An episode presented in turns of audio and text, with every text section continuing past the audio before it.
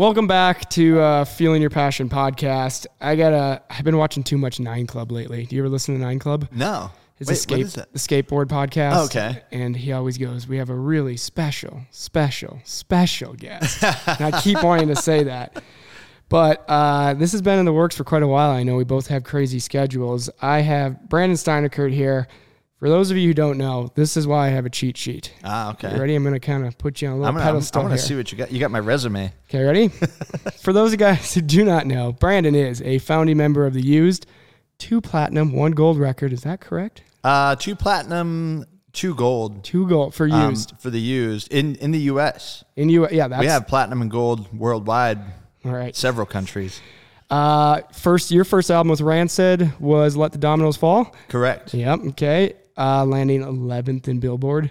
Really? Yeah, and That's um, cool. you might learn something here too.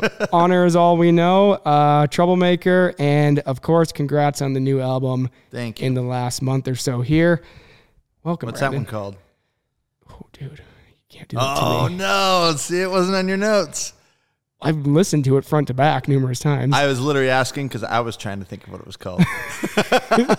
Actually, Tomorrow never comes. there you go. There you go. I was like having a brain fart for a second when you said that. I was like, hearing you name the records, I'm like, oh yeah, and which ones? Uh, yeah, Yeah. Okay. If you asked me to tell you the order, I could tell you the first one and the last one. right. The other two, I, I don't remember which came first. Yeah.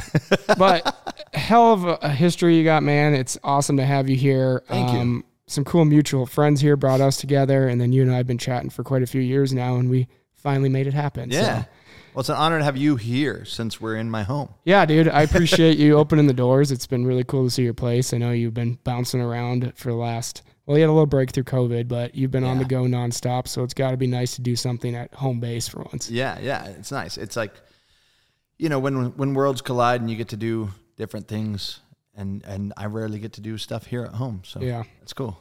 Um, right off the bat, though, I do have a question. I don't know if you've noticed this. Okay.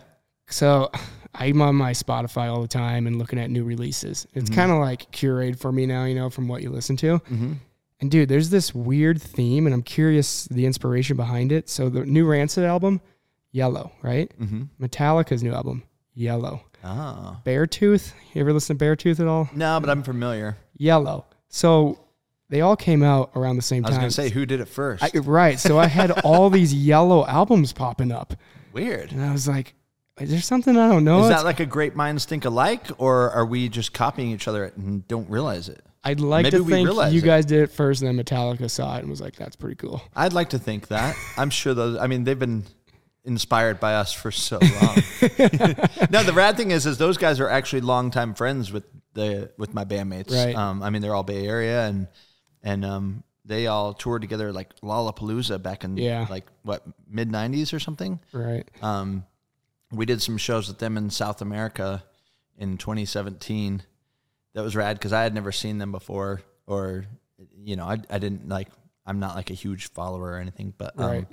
but it was rad, and they were super good guys. Like we'd all go out to dinner and at like 3 a.m. in South America, and it was like a cool first introduction to their world, you know. And it was cool to see all the guys interact because they've all known each other for so long. Yeah. So, and at that point, cool. they were already well known around the world, so it was probably interesting just hearing the history from them and everything they've seen. And I mean, we were playing for like a hundred thousand people. It was insane, Right. Like insane. So, but um, but yeah, but I, I I'm sure they discussed it then that they were going to hold off on album artwork and like, oh, whatever you guys do next, we'll yeah. we'll take cue from that. Yeah. Where does a lot of? Do you have any say in album art, or is Uh, e- only in like the used days, yeah, Yeah, yeah. Like I was, I was highly involved in everything. That was like my band, you know. Right. Um, with Rancid, it was one of those things where, to me, joining the band, I was, I treated everything about it very delicately, because I was a big Rancid fan, Mm-hmm. and I was like, all right, as a fan, if some guy came in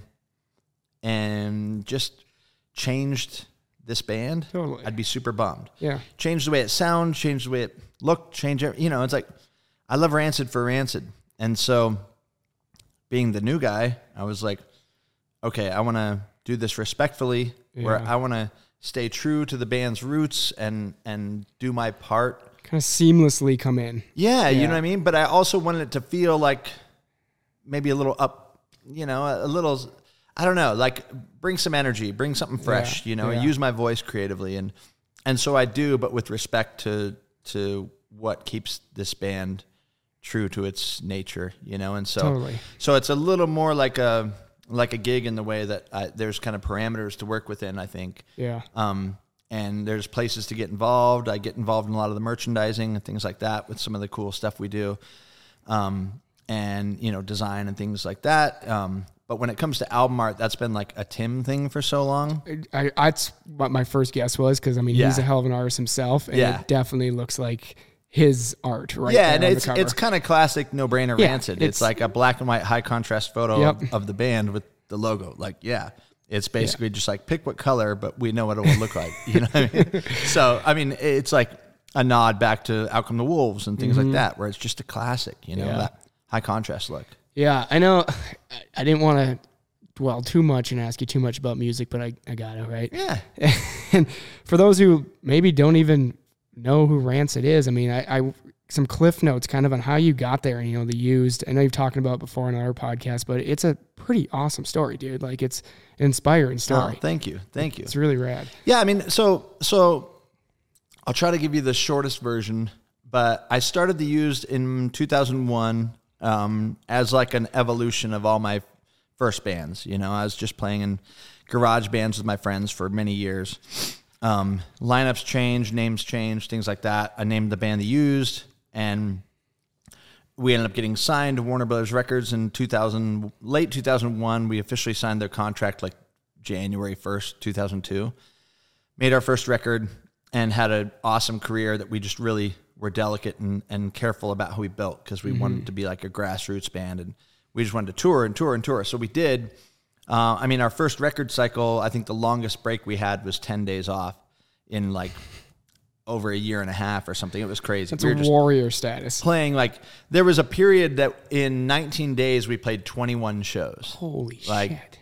And we were just In working. different time zones and travel time, everything in between. It was that. just like we were transitioning from Warped Tour to Ozzfest, Yeah. and somehow like cramming club shows in at night if we played early enough in the day.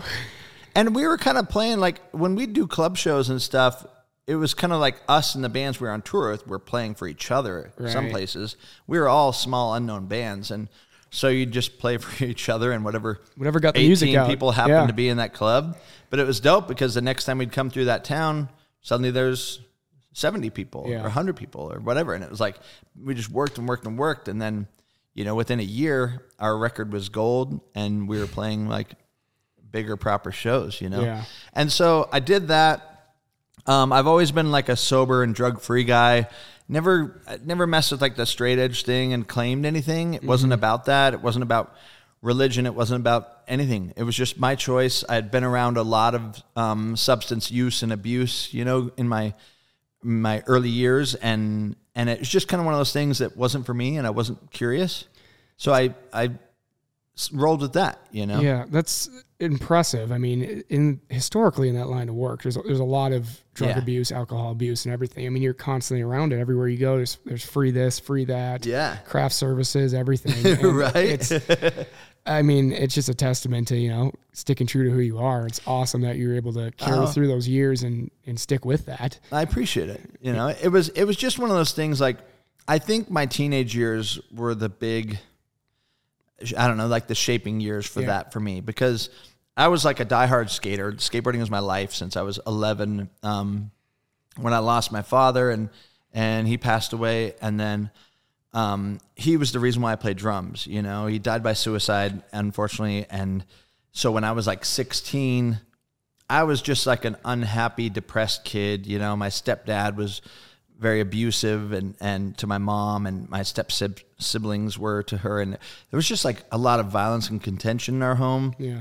um, that me and my brothers and sister managed to avoid at all costs. But, um, you know, calling the police weekly, you know, to come break up a fight and shit like that. It was just like, I was really depressed and, and felt suicidal thoughts of my own. And, and I just needed something, you know, and my friends were all kind of getting more and more into smoking weed and partying and, and drinking and stuff. as- And we were kids, you know, like, and so the more they did that, the more I gravitated to music. And, and I decided to pick up drums because I stumbled over this photo of my dad when he was a teenager and he played drums. Yeah. And I was like, you know, maybe I can take after something positive for my dad and, Yeah, and totally. honor him in a way that, you know, like could put a positive spin on his legacy and not just have it tainted by the way he went out. Right. You know? And so that was why I picked up drums in the first place. And then um fast forward, you know, like again, being around all my friends and all this stuff, it was like I had enough going on. Like I didn't need to like bring in extra trouble when I was going home to this like contentious, violent, you know, poverty like situation. We were quite a poor family and and so I was just like, I don't need any added trouble. And so that was like the turnoff of everything to begin with was I just didn't want to bring in extra trouble.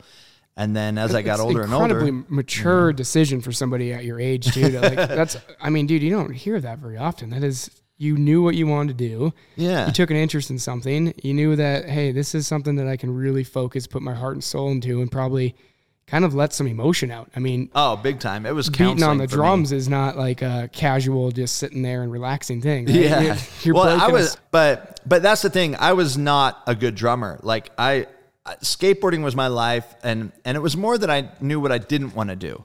I knew who I didn't want to be like. You know, more than what I wanted to be. I didn't have this like vision of me in the future or anything. I just knew what I didn't want to be. Yeah. And I had plenty of examples of what not to do. And so because of that, it was just like, well, I know I'm gonna I'm gonna pe- pe- treat people with love and respect as much as I can, you know, as a human being that we have to navigate this world, and sometimes that can be a tall order. But like, um, I just know I I, I never want to be a violent person. I never want to be um, I never want to dabble with substances and things enough that they could affect me or create an addiction. I've been around a lot of addiction in my life and and lost loved ones to addiction, you know, and and so it was a little more of a well, the vision wasn't clear of who I wanted to be. It was clear who I wa- didn't want to be. Right. You know. Well, dude, I mean, you, you've lived up to that to this day, though, because when I first met you, it was through our mutual friend Ken Butch. Mm-hmm. It, through Ken Block, Butch, just kind of that that whole crew there, and Yeah. I was blown away with. You've experienced it for sure in your life. You've met so many people that either you idolized or you you grew up watching in one way or another, Yeah. and they can be total dicks. Mm-hmm. And I remember the takeaway I was telling Butch when the first times you and I interacted, I'm like, Branden has like taken the time to type like almost too big of a text. I was like, it's like I meant that in the nicest way, in the best way though. I'm like, dude, that is like so rad. You me up, could you could have just been like, hey, sorry man, I'm busy, but it was like. I'm busy this date, that date, this date. Let's circle back here. I got a window here, and I'm like, dude, I, that was just. Uh, I I'm mean, long-winded. Speaks to who you are, though. it's awesome. You don't you don't see that very often. That's the thing. Don't get an email from me. That'll be. That's going to take some time. You're going to have to like pause and resume to come back to those. You know, Yeah. my storytelling gets t- carried away. My emails and texts. I enjoy the hell of it. I have zero complaints. But I, I just love like communicating. Uh, I feel like, as silly as it is, you know, having gone through so many years of counseling and things like that, with with the loss of my father, with the abuse in the household, all this stuff, and the state mandated counseling for my siblings and I, you know, and and it was like, you kind of recognize that talking through things is is Yeah. the biggest way to avoid dramas and and more escalated problems and things like that. And I think I just carry that through my life in the way that I'm just like I talk things through. Yeah. I think things through. I talk things through. You know what I mean? But and and I'm doing it right now where I didn't even finish my story. Um, but so I, I guess to kind of recap and to wrap up that. So so I was in the used. Um, we were doing that. We were working hard. And when we started the band, it was like three sober guys and one partying guy. Like our singer had just come out of rehab, and and so it was just like he was doing his thing, but um, we were working really hard. Um, and then fast forward through some successes and things like that. The other guys were getting caught up in partying and stuff too, which is fine, you know what I mean. But it was a matter of like I was the one kind of doing all the business in the band, and everything from writing the set lists and coordinating whatever tours and, and production stuff and business with the on the label side of it. But um, then we got to a point where we got two buses, and we decided to do like a sober bus and a party bus because then our crew and the people that didn't party didn't have to be on a bus with people that were eating Till shrooms 3 at in the morning, 5 a.m. yeah. and and you know partying literally all night long. Where it's like I don't know, we're watching like romantic comedies on my bus. Have you seen Fifty First Dates yet? Yeah, yeah. But uh, like my bus being like I was the only band member on that bus, Right. Um, but it was a full. E- each bus had like whatever six, eight people on it. Um, but it was great. I thought it, it seemed like a good fix to that, where everybody could just you do you, I'll do me, like to each their own, you know. Because I didn't care. It was just like when we started canceling shows because people were sick from partying too much or things like that. That was where it would start to affect me, and I'd have an attitude about it, like, no, come on, Yeah. cut the shit, you know, like. Underst- you're passionate about what you were doing, and Yeah. something's in the way of that. Yeah, I can understand. When we had that like one in a million shot, you Yeah. know, we were told like you're never gonna make it. You're a band from Utah. Yeah. no one's ever gonna do that. We were the first signed band out of Utah State ever. you Really? know what I mean? As far as like a, a rock band, Yeah. like, um, and so it was just like this was un, you know, we were paving our own road, and it's like let's not fuck it up because you guys want to eat shrooms at 5 a.m. like, there's a time and place. When we have a day off the next day, then do that shit. Yeah, yeah. You know what I mean? Not when we have a show the next day in New Jersey or whatever, and now we have to cancel it, and and it's like that kind of stuff would be frustrating. But I'd be the first guy like going and taking care of our singer, bringing him supplements and tea and, and whatever to help Anything him to get you on the stage, You yeah, know, yeah. yeah. And so, but what I didn't know is that that was kind of creating a wall between us. And ultimately, in the end, like right when we were about to make our third record, um, I got fired for being too different than the band because they wanted somebody that would party with them. Hmm. So it literally was like opposite of what you'd expect. Where I feel like I was the first guy in the rec- in the music industry to get fired for not doing drugs and partying. you know, like it was crazy. How do you process being delivered something like that? I mean, because it's like you're out for a positive reason at the end Mm-hmm. of the day. Like it's, it, but you're also out of something you love with a bunch of dudes you care about. Like it's Yeah. kind of a, a got to be an emotional roller coaster. Oh, big time! And that roller coaster just exploded. You know, what I mean, like, and the parts are still going up and down. And it was like, yeah, that was a, a really low point for me because it was like, well, what good is it to do what you feel is the right thing? Mm-hmm. You know, I was in a monogamous relationship. I was just getting, I had just gotten married. I was like, always a faithful person. I just try to do good business and be honest and all this stuff and do what I felt was right and because I, I respected my career and I respected how fortunate I was to have that career and I wanted it to last as long as possible. So I was really like lost in the way of like, well, what good is it to be like that and to make what you think are the right decisions if this is what it's going to get you? Yeah. But really, I think my my resentment wasn't toward like the world, like, well, fuck it, I'm just gonna do what I want. It was nothing like that. It didn't jar me in who I was. If anything, it it secured me that much more in in who, my convictions. But but it what it left is a really bad taste in my mouth at the music industry. And I was just kind of like, I'm done. Like, fuck this. Like, I don't want to be a part of an industry that I being, you know, handling myself the way I did ends up making me lose my job. My producer bailed on me, my label, all these people because they were all in a position where they could make more money off the band mm-hmm. if this new record was just made how they wanted it to be made. And so it was just like kind of the less friction route Yeah. to just go with the band. And it was just like, really?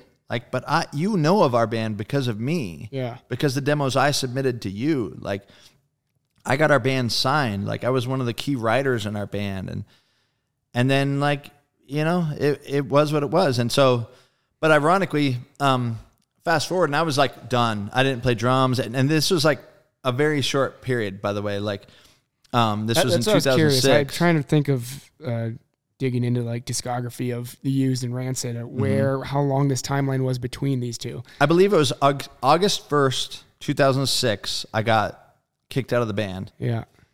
Uh, fast forward to October, and I just I, I it was like I lost my mind, but I I felt like I was I'd never been more clear in my thoughts. But I like went out and bought a boat because I had just found wake surfing, and I lived right by a lake, and I was just like. I spent seven days a week at the lake just wake surfing with my friends. my drum tech, good friend of mine, my my wife who worked for the band, we were all unemployed all of a sudden. And rather than like run out and get jobs and worry or stress, we were like, fuck it. And Let's we just went to the lake and played in the lake every day. Do a little bit of living. Yeah. So irresponsible, but at the same time, I think was the best thing I could have done because it kept me in a positive headspace, you know, and it was just like I was having fun. I wasn't stressing. And it's like, how am I going to even pay for this boat? How am I going to pay Yeah. for anything? but you're around a bunch of people that believe in you. Yeah, and I'm like- and know who you are. Yeah. And that was the thing too, is it was it drew a very you know clear line in the sand when I got kicked out of the band, where all of a sudden a lot of my friends just opted like as if there were sides to take yeah. and took the side of my band, and it was like really because I'm not like in a big band now. I'm Find not, out who your friends are. I'm not your man, that- friend, and yeah. so it was like my circle. I really you know embrace that idea of I'd rather have four quarters than a hundred pennies, you know, Mm-hmm. and it's like my friends I truly embrace because it's like the ones that stood by me through that. Yeah. It made it clear who my friends were. Totally. You know?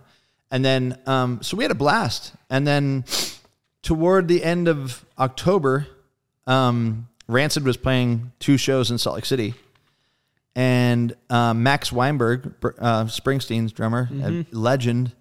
Um, son is a Slipknot. Drummer. Yep, Jay. Jay. Uh, Yeah. He's like a brother to me. Yeah. Those guys are like family. Hell Um, of a talented family. Oh, they're so incredibly talented. yeah. Um, but Max was calling me like every other day and like giving me pep talks and stuff. And I'll never forget, he said at, at one point in one of our conversations, he was like, You know, when Bruce broke up the E Street band, Ringo Starr would call me every day and give me pep talks. so I feel like it's my, like, uh, that's what I want to do for you. Yeah. You know, I want to, I want to give you the same, you know, like support. And I was just like, my mind was blown. Like Ringo, Okay, that's my to question. Max, to me, like what? That's what I was just gonna say. Did you have a pinch me moment there when Oh, the whole thing was a pinch me. it was name a slap me. dropping? Yeah, Ringo Starr, it, the Beatles Ringo Starr, is- Yeah. is, was talking to you, and now you feel the honor to carry that through me. And part of me is Yeah. like trying to play it cool, like, oh yeah, this is totally a normal sentence that someone would say to me. you know what I mean? Like, like what the fuck? Like, it was just bizarre, you know. But it was like in this super low, so it was like he was throwing me that, you know, life preserver where it's like it was just literally felt like a lifeline to hear Yeah. things like that. Like, wow, okay. And, it, and I still was just like, who the fuck am I? But it was just like, all I know is like Max Weinberg thinks I should not give up and quit. Maybe there's something to this, Yeah. you know? And it was like, I don't know what I'm going to do, but maybe I should do something. And then that I was, I literally was on the phone with him one night um, for like the 40 minute drive to Salt Lake City to go see Rancid. Um, I was with my best friend Spike, my my wife at the time, who's still one of my best friends on earth. Um, and she and I went to see Rancid. We've loved Rancid forever, and one of my favorite bands. And the guys were like, um, a, naturally a beach Yeah, ball just blew by my just went flying by blew by my back door. it's a normal thing.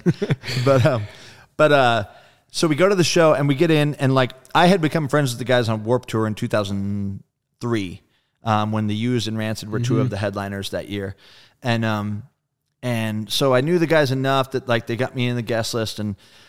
I ran into them side stage before they were going on and talked to them. They're like, "Man, we heard about what happened. That's fucked up. Like, stick around afterward. We want to talk to you." And I was like, "Okay, rad." And they're like shouting me out on stage and stuff while they're playing, and I'm like, "Oh, no way!" Like one of my favorite bands. Yeah. they're in my hometown. They're giving me shout outs. Like I'm, I'm kind of coming out from under my rock, you know, and and finally off my boat. Yeah, yeah. and I'm like, and it just felt really good. I'm you know? sunburnt, but I'm at the Rancid show. right? and like, so we hang out afterward and we, we're talking on the bus and like, they're, they're telling me to tell the whole story. So I'm just going in depth, telling the story more so than I am now. And, um, and you know, in the end, they were, they were funny about it. They're like, "F- those guys, like, you're the only one we liked anyway. like, like, you know, and, um, and then Tim was just like, you know, like, keep your chin up, man. Keep playing. He's like, something's to work out for me. I got a good feeling about it. Like, something's to work out for you. And he was like encouraging, like, he even said at one point, he's like, maybe just start a band with your friends. And I was like, yeah, but I did that. Yeah. And look what it got me. Like, I don't exactly have the motivation to try it again and put everything of me into this again just to lose it unknown, for yeah. bullshit reasons. Yeah. And so I was like, I was like, yeah, you know, like, ah, I don't know that that's the answer for me, but whatever, we'll see. And then he, we talked about maybe me producing because I was, I've Mm-hmm. been, I've loved producing records and stuff. And so um, he's like, yeah, maybe you can produce something for Hellcat. Like, I don't know. And, and so we like exchange information and stuff.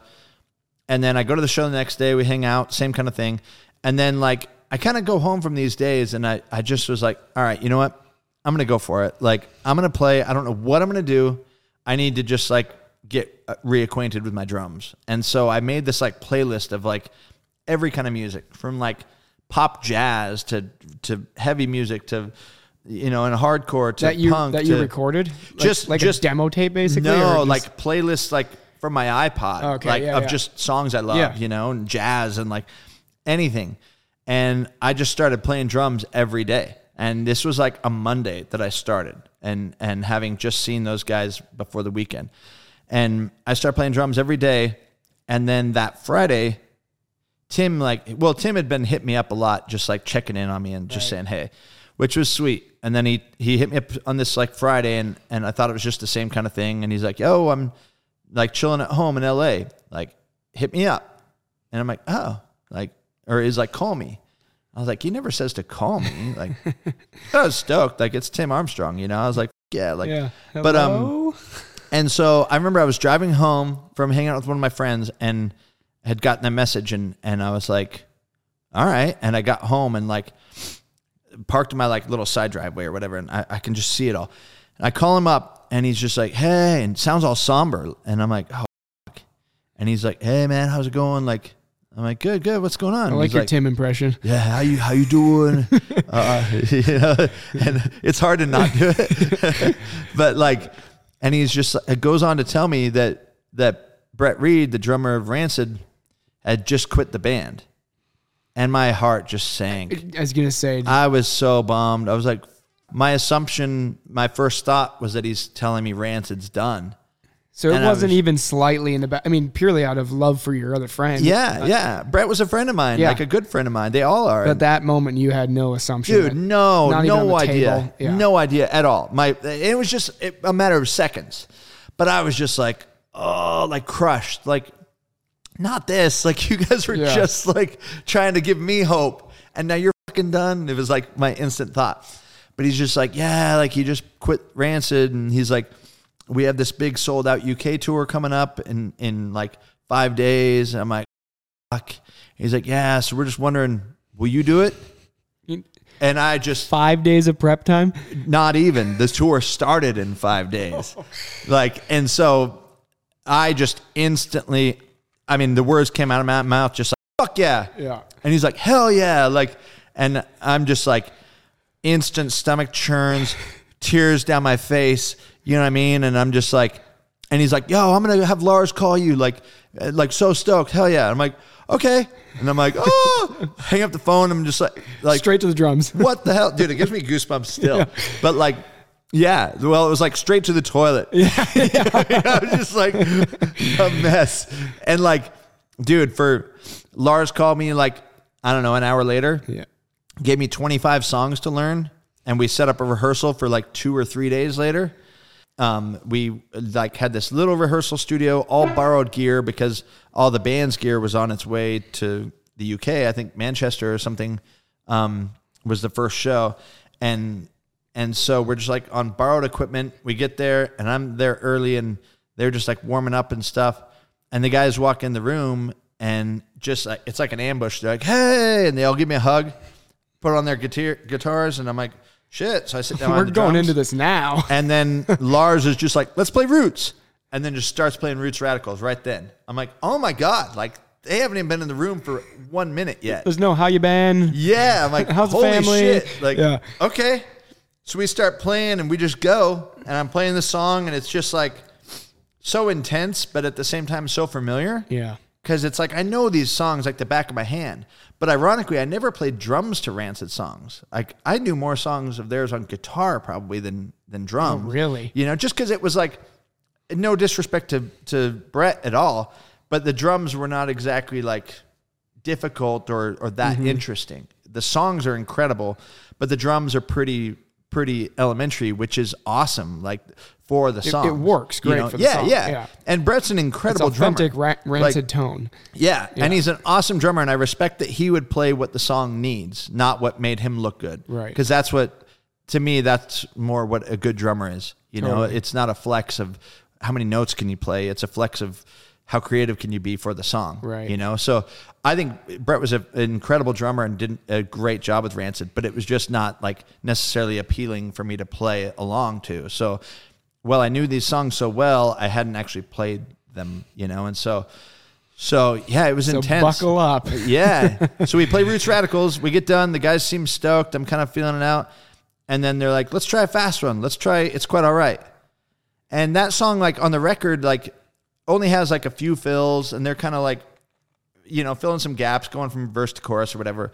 But because I knew the song so well, like as far as the whole song goes, like, you know, vocals and everything, I just heard spots where there's room for more Right. that wouldn't step on the toes with bass or, or guitars. So I just threw like a little bit of me in there, you know, and played the song, you know, plus one. and then and then we got done with that and they were so stoked, like all just laughing and smiling and they were so fired up. Dude. And then they're like, let's take a break.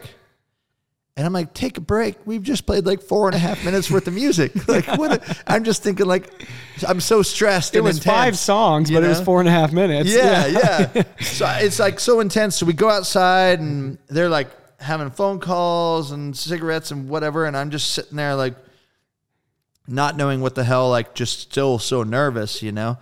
And then they come over and just all at once all sit around me at this like picnic table outside of the studio and sit down and Matt Freeman sits across from me and he's like, "All right, so we want you to be a permanent member of Rancid. You'll be like a, uh, you know, a This is all the same day. Same day.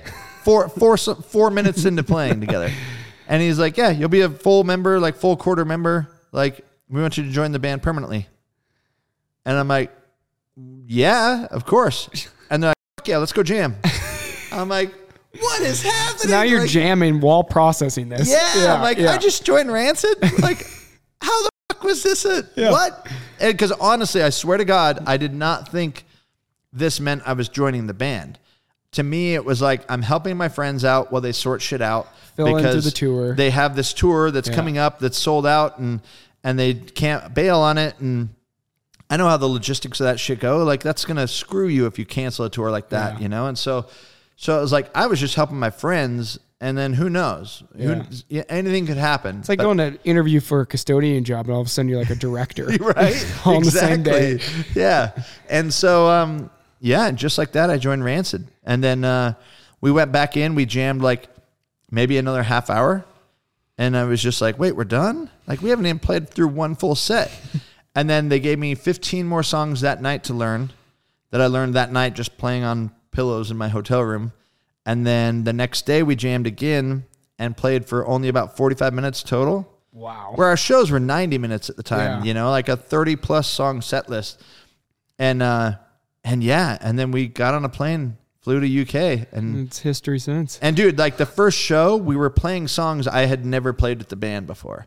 Nothing in rehearsal, even just stuff. Not at all. Just we never played through a full songs for set. you, huh? Yep. Yeah. We had never played through a full set. And some of those songs I hadn't even played on a drum set. Wow. But only pillows because I never you had a chance to play on them. that first show. Dude, I was so nervous, but it was like the second we started, like any show, it just goes away. Yeah. Adrenaline kicks in and- like yeah. yeah. that second of that downbeat, Yeah. it's the best feeling. So yeah, and then on the tour, every day at sound check, Lars would like bust out a song like, you know, Junkie Man or whatever. Mm-hmm. Like, I know of it. Like, yeah. And he'd like, you got it. And I just like play along, just what I remember from listening to the records for so long. We'd play the full song, like, "Fuck yeah, let's play that one tonight. I'm like, oh my God. Like it just became laughable. Rapid like, fire. all right, I guess I got it. Yeah. And it kind of just taught me to trust myself a little bit more where it's like, no, I know these songs Right. just because I don't know the drums parts specifically where kick drums are and whatever. It's like I was so inside of the creativity and approach to what Brett did on those records that it's like, no, I, I know what. you got the structure, but then you can put your creative twist on it. Yeah, yeah. Kind of almost like the songs almost reborn again with a little bit of Exactly. a new touch to it. Yeah. Exactly. And and I had the advantage too, where like we make records in a really unique way. Um, at least from what I've done in the past with, with my previous bands. But like when we record, we tend to just like write something right then and jam it and like it'll usually even be like on acoustics, we'll be in a circle or something. I don't even have sticks. I'm just like tapping on my Yeah. lap and we'll kind of write like a rough idea and then Brett Gurewitz, our producer, will be like, "Cool, let's try it." And so I sit down to the drums to play this song for the first time ever that we just barely wrote, and I'll be like making up the part as I go, but I don't know what the vocal's gonna do. I don't know. I'm just trying to remember the the pocket, the, you mm-hmm. know, what tempo we were doing, and the structure of the song.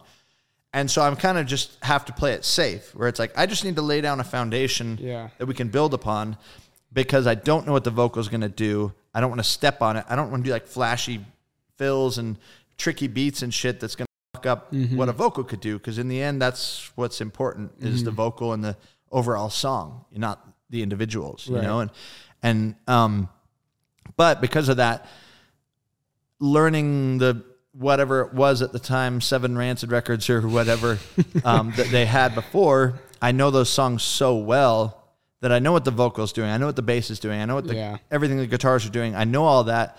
So I get to play what Brett did, but then I have the advantage of knowing where the gaps are that I can add a little anything, like even the, the most subtle little thing. I don't go crazy with any of it because that's it would change the band. Totally. Y- You, and I were talking about this off camera how some bands have, you know, tried to going down a new avenue and it some it works a lot of the time, but then other times it just kind of, you know, they slip away and their record sales go down, their streams go down, and then you kind of forget about that Yeah. band. Rancid for 30 years has stayed Rancid. Yeah. I mean, yeah. down to the new album, there's like a, I think there's like a 48 second track on there or something. Yeah, yeah, I think Yeah, so. which is rad. Yeah. So my coworker Scott, um, we sent each other the album when it came out. I'm like, got new Rancid album out today, and I'm like, what do you think of it? He's he goes, it's classic Rancid. I love it. Rad, And rad. it's cool that it's you know people are still that like you know what you're signing up for. Yeah, you're not bummed yeah. about it. You're like, this is gonna be fing fast and Exactly. awesome, and it's gonna be Rancid just like it's been since day one. And I think that's kind of the objective when we're going to make a record. It's kind of like a lot of times we'll we'll discuss what it is we want to do. Like you know, I, I mean, it, it could be as as as simple as you know, are we doing any ska on this record? Yeah, are we doing you know, do we want to write a fast hardcore record? We want to. We'll kind of have this overall idea of what we're going for. And um, this one was a little bit more of a nod to like the Let's Go area Mm-hmm. era, um, where I love that record. That's one of my favorite Rancid records. Yeah. So to me, that was like, all right, yeah, like I know exactly what to do. Yeah. you know, so every song we'd write, This is my calling. I'm just thinking of Let's Go type stuff. And like, Yeah. oh wait, I think we should do this thing. Like, it'd be hello Let's Go if we did like this half halftime part right here, like right before this part or whatever. And like, and it was kind of fun because as a fan, you know, like I just knew those kind of things as if I was a part of those records being made. right.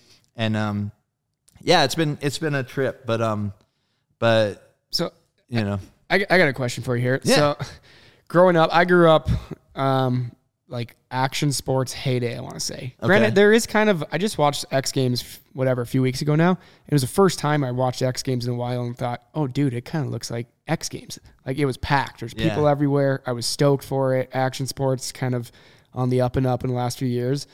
But um, at what point you, you said you grew up doing you know BMX and skateboarding and all of that it's interesting to me how influential punk, rock, or heavy metal, all of that has been in action sports, whether it's freestyle motocross, skateboarding, BMX, whatever it is.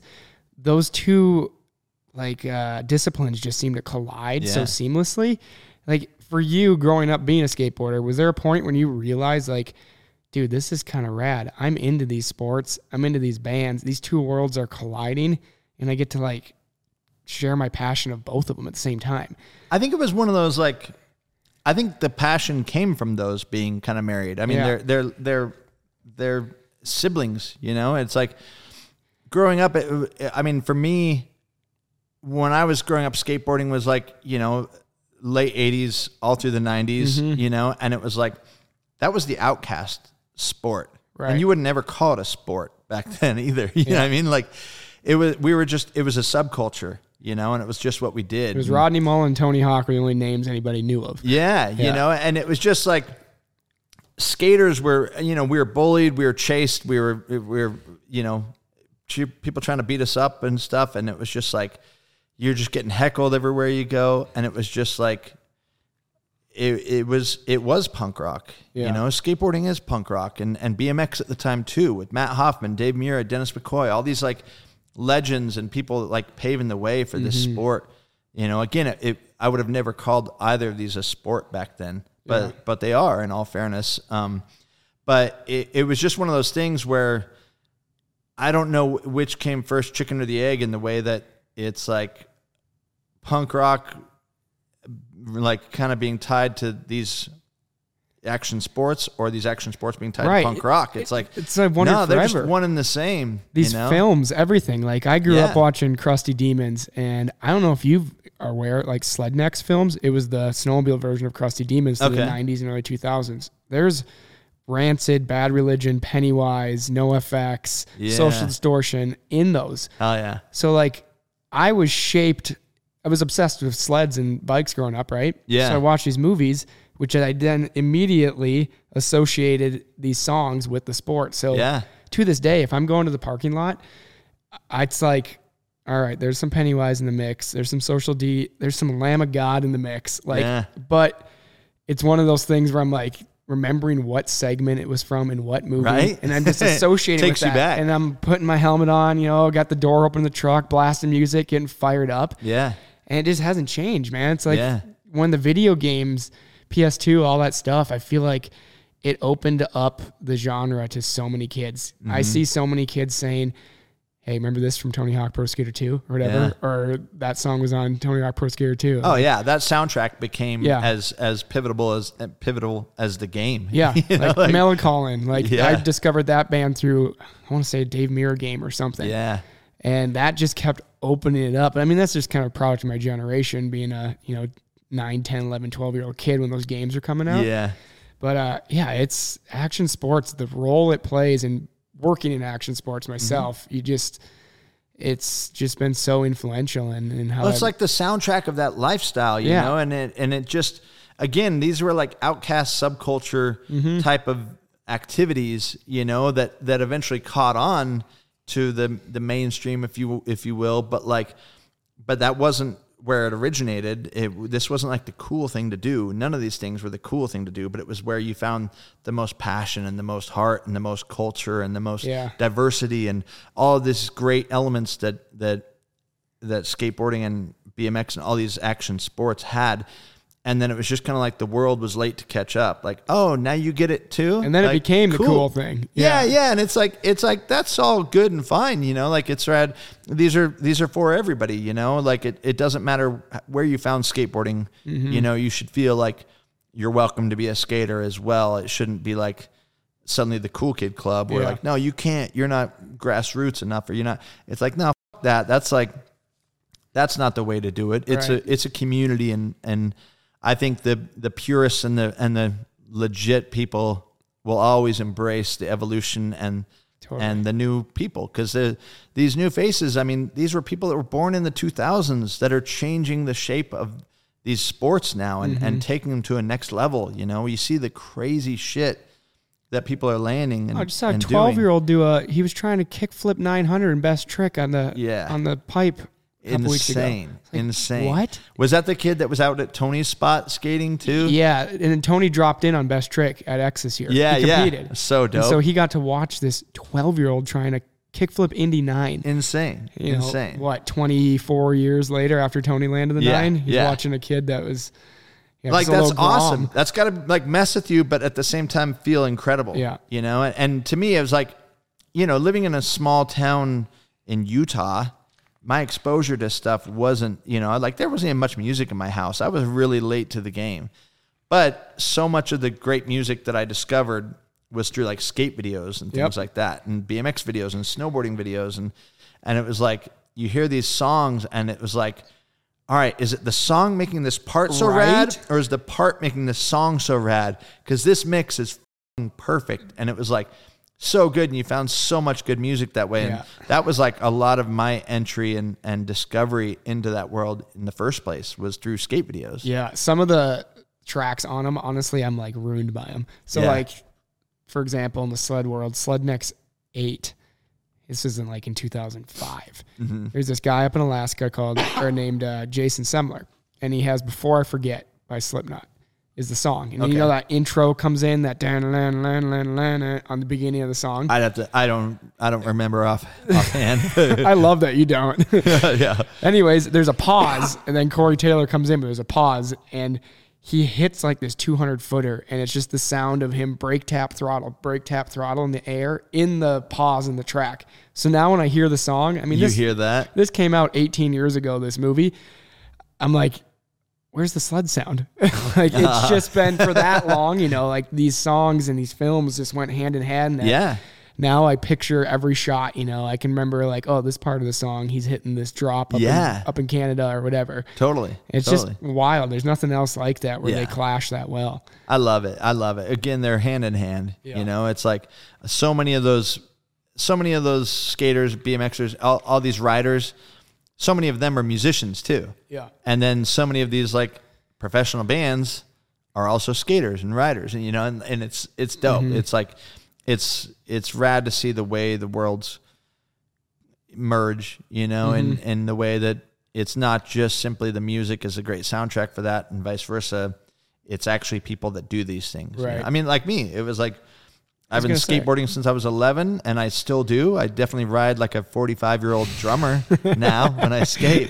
But the ramps are getting smaller, Yeah, yeah. the stair gaps are getting smaller. The coping's getting a little It's- easier. You can't hang up to- on it. We're back to parking blocks. Yeah. you know, you can't instead hang of up on a, on a rock fake Yeah, anymore. Yeah. Exactly. But it's like, but the love is still there. I still get the same thrill out of skating and landing a trick Totally. and whatever. It doesn't matter if I'm doing like a board slide shove it. It's like for me, that's exciting to stick it and like Right. like cool. Like you know, it's like yeah, that's nothing. There are children at the local skate park that are doing far cooler shit. Yeah. But I don't give a fuck. like it's not a contest. you Yeah. know? I won Not here it. to I in my eyes. Yeah. Yeah. So yeah, I love it. I love it. Um, I love watching your social because uh, you know you dove into the UTV thing. I know Ken introduced you to a lot of that and kind of taught you the, the fundamentals on like how to jump properly and Mm-hmm. not blow out axles and all that. But After Um, a few blown out, I, I broke one of his axles on one of his machines. My first time I ever got in one. I'm sure. I, I bet he wasn't even shocked. no, it, it- and he found out via text because Yeah. I was riding with like Butch and Forrest and, and the crew down at Little Sahara, and Ron was driving this particular one. It was like a four seater, and Ron was jumping, and I was like getting photos of it, and then Ron's like, "You want to try it?" I'm like, "Oh." Of hell yeah! Which I'm out there like on my ATV, like you know we we joked earlier. I've, I've the rollerblading of Yeah, the dirt yeah. world, um, but I grew up on like four wheelers, and that was like the thing in my household. So I love four wheelers to this day. But um, I was out there on my four wheeler, and I'd jump like 70 feet or something, and throw it on that thing. And so I was thinking like, oh, are you kidding? Like a roll cage and Yeah, seatbelts and like, easy. I'm not even like you know I'm I like I could send this however like it just seemed so like not sketchy to me, and so I jumped in. But I was used to like with my four wheelers like keeping a consistent throttle so you mm-hmm. didn't nosedive or like Muscle memory. and yeah. all- yeah. And so I like feather it and then usually would like land with some throttle still and just to ride out and and thinking that would be the same approach to one of those, you know? And Not so case. I just like my first try, just like send it and like Ron got the best photos of me. Like I remember I posted it that day. It's like you'd have to scroll back quite a ways, but it was this great photo of me just sending this four seater like quite a ways in the air and throwing it far, but I would land with my foot still on the gas a little bit Oh man. not knowing, Yeah, you know, yeah. and, and and um, my inexperienced ass, like whatever, and then sure enough, like we actually don't know if I broke it or Ron because he was doing the same stuff, um, but but sure enough, I you think we definitely both breaking two of them. participated a bit in Yeah, the we, we weren't doing any favors. it was an to the even machine. split. Yeah. And this is before like the Maverick X3s came out. Right. This is like the models right before that. Like almost like a trail UTV at that time. Yeah, they were very, like- narrow and Yeah, they had a very utility Mm-hmm. vibe to them still, like a razor and, and things like that were doing for so long. Um, and it was like right around the time BJ Baldwin's uh, new video had come out. Um, oh, and was the was the one with the side by side or the trophy truck. it was the trophy truck, Yeah. but they had the side by side. Brian Scotto was in the side by side, ripping around, and he was wearing a Bigfoot costume. hmm I remember. It. Yeah. it was kind of a Gymkhana like video. But yeah, exactly. It, it was BJ's version of like a Gymkhana. Yeah. Um, I think it was through Oregon or somewhere somewhere up kind of yeah, you. yeah. But um, but I had seen that video and it looked so dope, and it made me want one of those. And I actually wrote the song for that video, like the outro, Oh, shit. like song during the credits. Yeah. Scotto hit me up and was like, "Hey, do you want to do a song for this?" Like, and he just kind of gave me some parameters, like, "Yeah, we want it to be like a punk song, maybe like."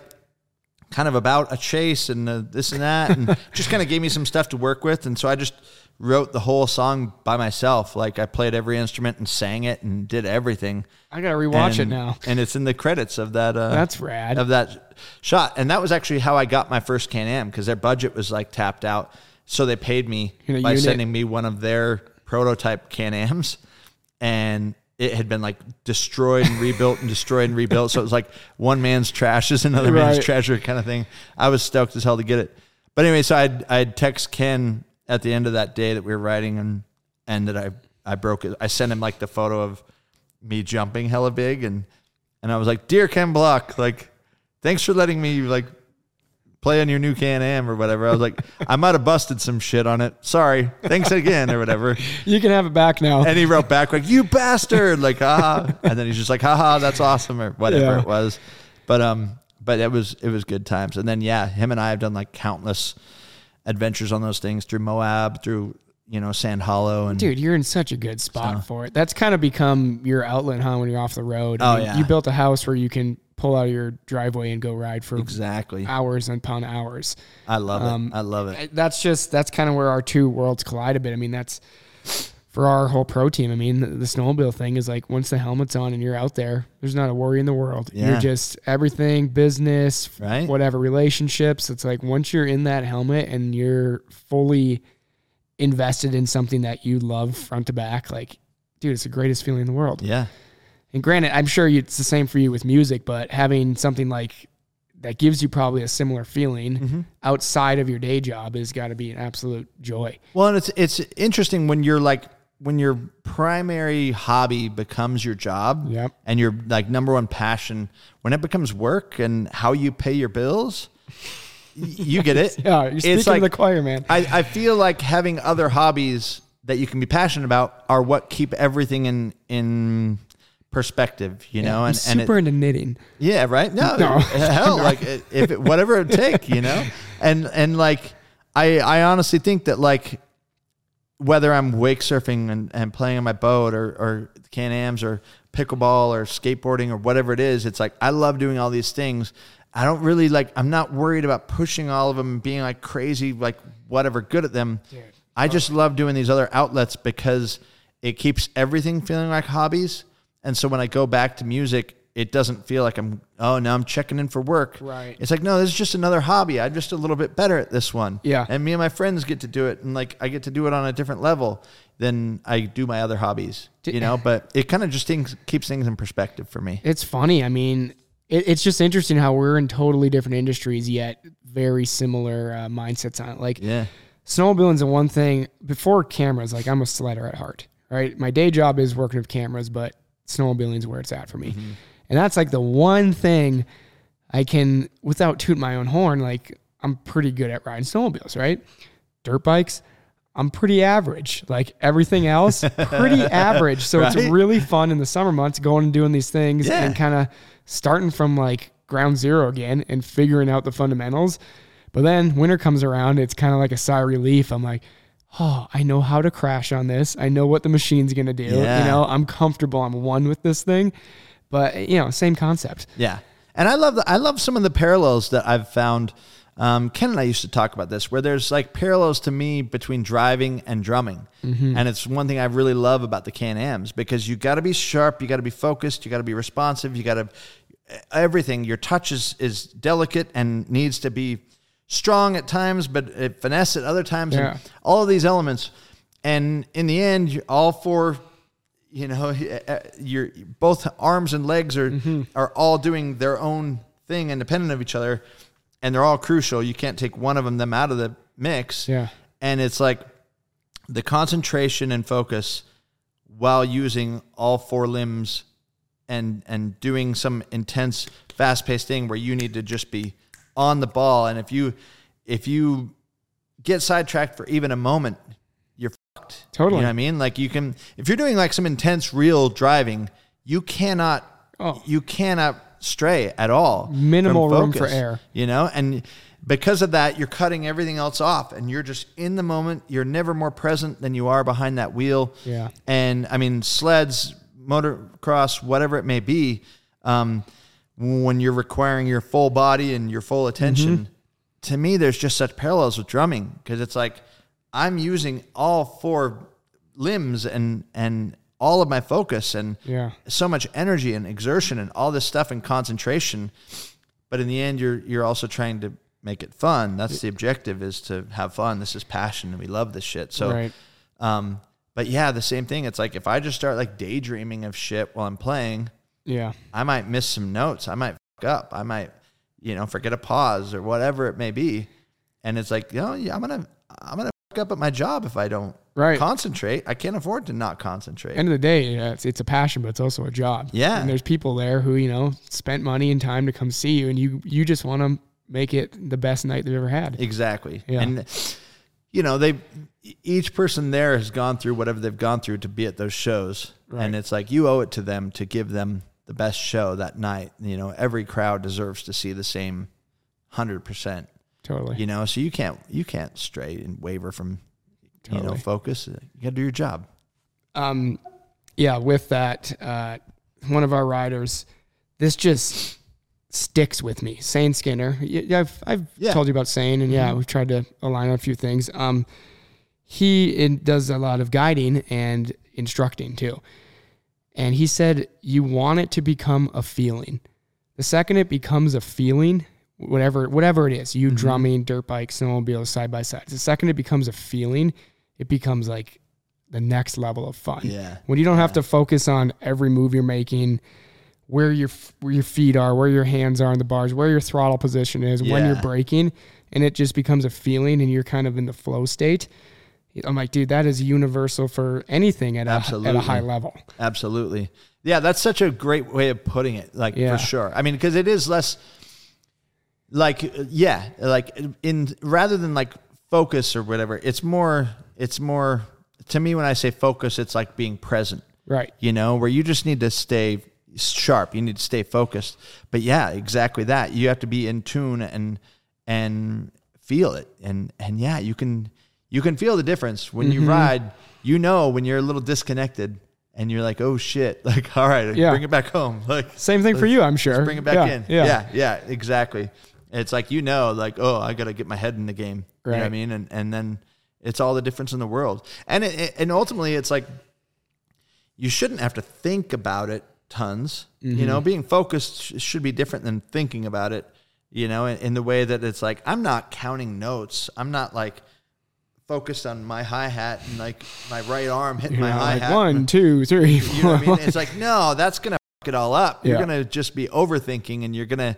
There's not gonna be any pocket and groove. Yeah. You know, and same with any, driving anything. It's like you can't just be all Right. technical and not feel. You know, it's got to be just like settle into it. You got to be one with the Yeah. instrument or one with the machine. That just you know? stuck with me. I mean, that's so universal. Once it becomes a feeling, you are like really at home with what you're doing. Yeah, And yeah, it's just, yeah, to totally agreed. And I'll have days where I'm like, why is this not a feeling right now? I'm like, oh, I am overthinking every aspect of it. Mm-hmm. And just, I, what I have to do is like, just go do something simple for a 2nd Mm-hmm. Get back into it. Get back into a groove. Like, how do you, have you ever had just like a, I don't want to say a train wreck, Mm-hmm. but an evening where things just aren't going right or whether it's something tech related or whatever and just trying to overcome that and Oh yeah, countless countless times. Yeah. We did um in 2017 we were on tour with Green Day out in Europe and we were playing Hyde Park in London.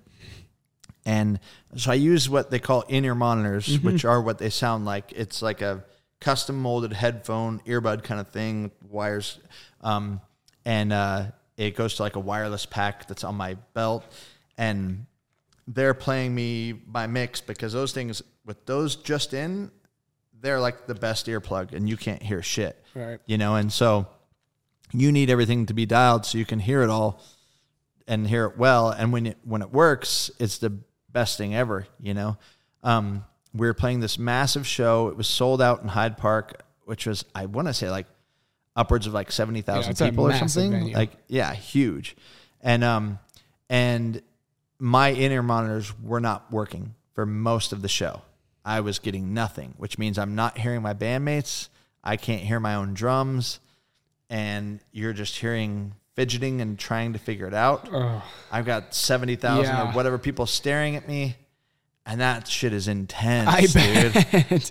But nothing like as much as something like that pulls you out of it, it also forces you in it more than ever because you're just Yeah. back to square one of like so what? Yeah. What do you do? just play the parts right. You know what I mean? They'll all play to me.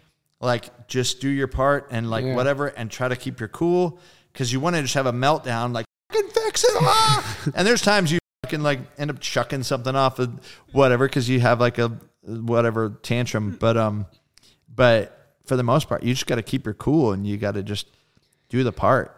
And again, it's like the crowd doesn't know anything is going wrong right. Even my bandmates might not know there's anything going wrong. There's times where there's technical difficulties that affect all of us, but it's like, It's up to you to make everybody else think nothing's going Yeah. wrong too. and so those shows are interesting because you come off stage and everybody, it's like when it's all news to them, like, oh, really? I had no idea. Like, good. You're like, yes. That's because I'm a fucking professional. Yes. you know I mean? You're like, I did my job. Yeah. But yeah, man, there's been countless shows where things like that go wrong. But in the end, it's like, well, I know my job. I know what I'm supposed to do. I know these songs. Yeah. You know, there's stressful times where like if I can't hear a guitar playing an intro or whoever's playing the intro of that song, When to start. there's nothing I can't just like maybe like I pop an ear out and I'm just like staring at Matt Freeman while he's playing like the bass intro or something, and I'm just like listening and listening and listening, and I know where to come in. And then from there, it's smooth sailing. You know, it's like you can usually work through any of those things, but it's like a heightened intensity when you have that many people staring at you and that kind of pressure For sure. and and just like that show was during the day too, so it was just like daylight where I can see all those people. 70,000 people Or when it's nighttime, you. you don't realize it's like you know there's that many people there, but when you don't see them, you can just play it off like, oh, I only see the first couple thousand, and then it disappears to black. But a show like that, when it's like heads to the horizon, you're just like, oh my god, like, and it's it's intense. Don't mess it up. It's intense, Yeah. man. Dude, I could, we could some other time. I mean, I, the logistics of those shows is just insanity too. Yeah, I'm always like, hats off to the guys transporting everything. Oh, yeah. s- flipping stages, getting everything, guitar techs, every everybody. Yeah. Like, dude, that is like a, a small city moving around the country. right? It and it, it looks like there's four people up there doing the Right. show. You know what I mean? But it's like no, there's a it, there's a village that without those people, Yeah. we're we can't do shit. You know, like it. There are so many people from the promoters to the our agent to management, people that coordinate so many moving parts. And then getting those moving parts into action and making it mm-hmm. all work, and everybody from the people that assemble the stages to the security crews to the vendors to the everything is like there are so many people Yeah. that are credit to like a good show going off without a hitch. It, it it's like it's incredible. They're it's overlooked far too often Yeah. because without those people, we wouldn't. You know, none of us would get to enjoy these shows like we do. it puts it in perspective for me a little. Like, so this fall, excuse me, I I go on uh, tour. I say that Uh-huh. in quotes. We do snow shows, just like you know, like the the snow world of like SEMA type of stuff. Okay. And we have like I don't know, twenty of them between the East Coast, Midwest, and the West. And we're all split up. You know, there's guys in the East Coast, there's guys in the Midwest, and there's guys in the West. And I do like three of them a year, and they're kind of like two to three weeks in a row.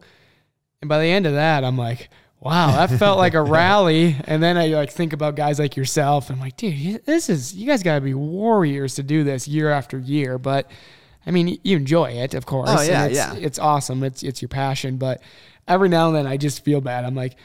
I can't be complaining. I'm like, I know guys that do this 30 days straight almost with no breaks in between. Yeah. But yeah. Well, and, and I mean, there's a lot of contrast for me in the way that it's like, you know, like, I mean, it, it might feel like a lot of work. I mean, even just simply living out of a duffel bag mm-hmm. can be tedious, you know, and, and being in a new city or a new country every mm-hmm. day. As rad as that is, it takes a toll on you. It takes a toll on you mentally and physically. Yeah. But I have that contrast of like, I worked manual labor jobs before this. I've, I've worked like some shitty jobs, some very underpaid jobs. Yeah. And I'm just like, anytime I find myself just wanting to gripe about anything, I just have a moment like, well, hang on. Look where I look where this I could be a lot worse. Yeah. Like these are some some luxury problems. If I'm like, you know, it doesn't make them any less real or or or not valid, but it's like if I'm on stage at Hyde Park playing a, to that many people with Green Day and my monitors aren't working, that's frustrating and, and stressful and, and intense. But, But- there are worse days to have it work. Yeah, I could be I could be not working tomorrow. right? Yeah. Like this could not be it. This I could be at Burlington Coat Factory tagging women's shoes Yeah, like I yeah. used to do. Like and and having a bad day at work doing that when I stepped on a nail on a pallet and had to go get a rabies shot and it's like stupid shit. Like Yeah.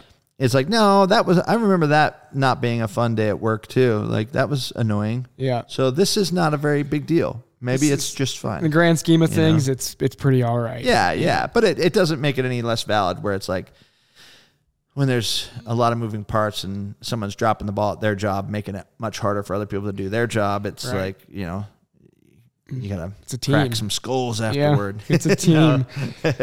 well, Branden, I, dude, I know we could probably go for another hour, but that just means we got to align again sometime here. oh, absolutely. Do a follow up. Um, dude, I can't thank you enough for coming on. yeah. It's Thanks for having me. awesome hearing your story and your positivity and just. I, I know, you're just always smiling, always upbeat. You're always nothing but a great guy to deal Uh, with. I have my days too, you know what I mean? But I appreciate that. I thank you for rocking our helmets out here and enjoying Oh, yeah. that stuff too. I mean, that I feel like I'm like, dude, I feel like I owe you more than a helmet because I appreciate everything you've done. So Uh, well, I appreciate it. And we we love the gear and, and appreciate it. We're Good rocking. We put all of our friends in 509 and and that's how what keeps us safe and alive out here. So thank you. love to hear it, man. Well, yeah, we'll circle back for sure. I know I'm just the problem is I have all these things I'm thinking about, but I'm like, no, that's another hour. No, that's another hour. Right? So, anyways, guys, I hope you enjoyed. Uh, Branden, if you guys want to check everything out, if you're not familiar with Rancid, I suggest you dive into it. Check out Branden's social. It's pretty cool following you through uh, when you're on tour. I mean, you're always Cool. posting Thank cool you. stuff. I love how you're enjoying the cities you're in. Yeah. You're doing, you're kind of doing the tourist thing, you know? Oh, yeah. You want to go walk the streets, check it out. Uh, it's fun to see what you're up to. So, Cool. Thank you. uh, if you guys are watching on YouTube, as always, thanks for the comments. We check them all out. We love responding to them. Uh, we love, absolutely love when you get these five star reviews on Apple and Spotify because it pushes it to more people so we can continue to have awesome guests like Branden here. So, as at this point, I don't even know when this is coming out. I think we're either weekly right now or bi weekly at this point, but either way, either we'll it. see you next week or two weeks from now, one or the other. Appreciate it, man. Ah, thanks, bud. Appreciate it.